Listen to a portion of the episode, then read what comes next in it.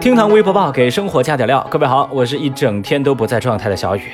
不知道你有没有发现，当你喜欢一个人的时候，刚好你俩喜欢上了同一个东西，你就会觉得哇，我们好有缘分哦。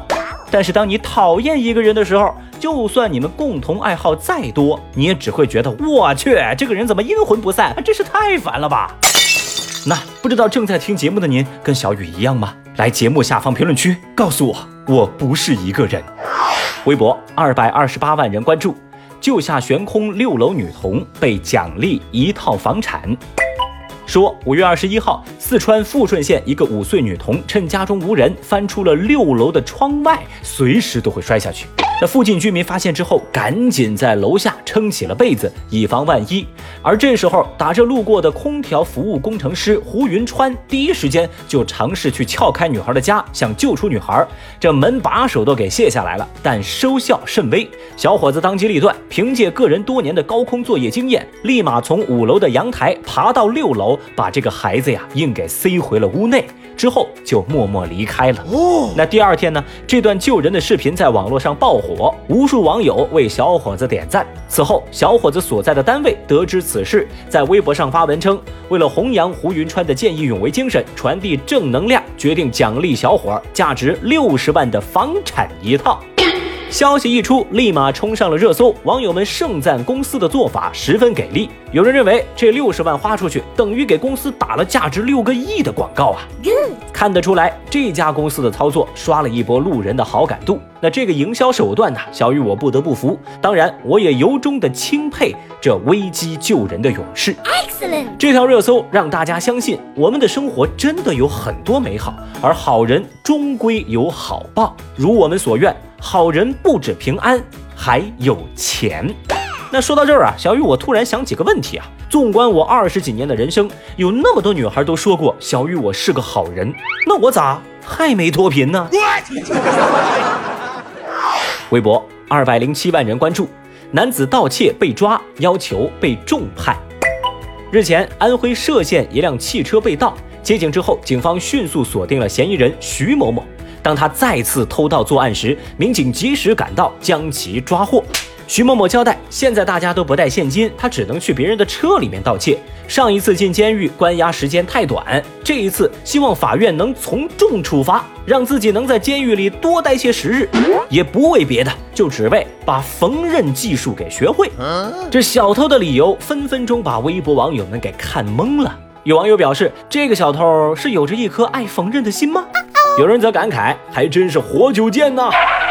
确实，这条画风诡异的热搜把小雨我也看傻了。什么意思啊？你是想进去白嫖技术，然后出来发家致富吗？你把监狱当什么了？当再就业培训中心吗？哼，这好端端的一条社会新闻，我都不知道为什么读出了一丝励志的味道。我不能想象。有一说一啊，把这份上进心用在正道上，比啥都强啊！微博一百七十二万人关注，九十六岁大爷要卖五百万房子娶保姆。说杭州的周大爷今年九十六岁，他的三个子女也都七十多了，子女们的生活比较困难，所以这些年周大爷一直独自生活在一个养老机构。说周大爷前段时间用微信结识了五十五岁的保姆梅姐，这梅姐啊来到周大爷的身边之后，两个人的关系就变得越来越亲近。周大爷先是借钱给梅姐，然后又打算卖掉自己市区市值近五百万的房子，来换一套属于他俩的新婚婚房。原因也很简单，这是梅姐执意让周大爷干的。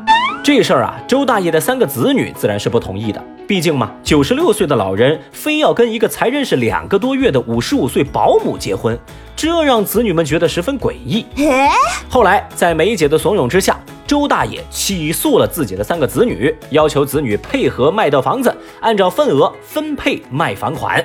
子女们收到起诉书，惊愕不已。在当地司法所的调解之下，周大爷最终是打消了卖房的念头，而他的子女们也一致决定要给老父亲换一个保姆。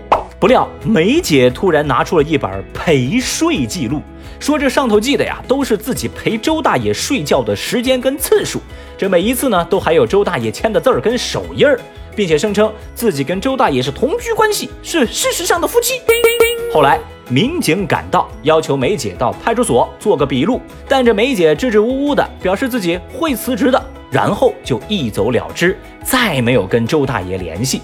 这条热搜啊，让不少网友惊呼：“现实版苏大强他又来了。”而在小雨我看来，这个操作哪是苏大强啊，完全是苏超强嘛。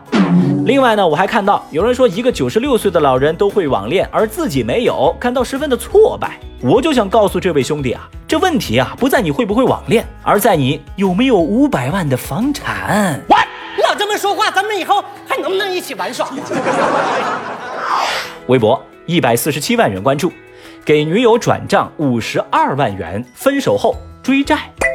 说广州男子小梁跟女孩小付，他们在恋爱期间呢，有很多款项的往来，总的算下来，男方向女方多次转账，总共转了二百零二万。双方呢没有签订借款的合同，或者是出具什么借据。其中有一次啊，男方向女孩转账五十二万。再后来，两个人因感情不和，女方就提出了分手。不过双方就往来款项产生了纠纷。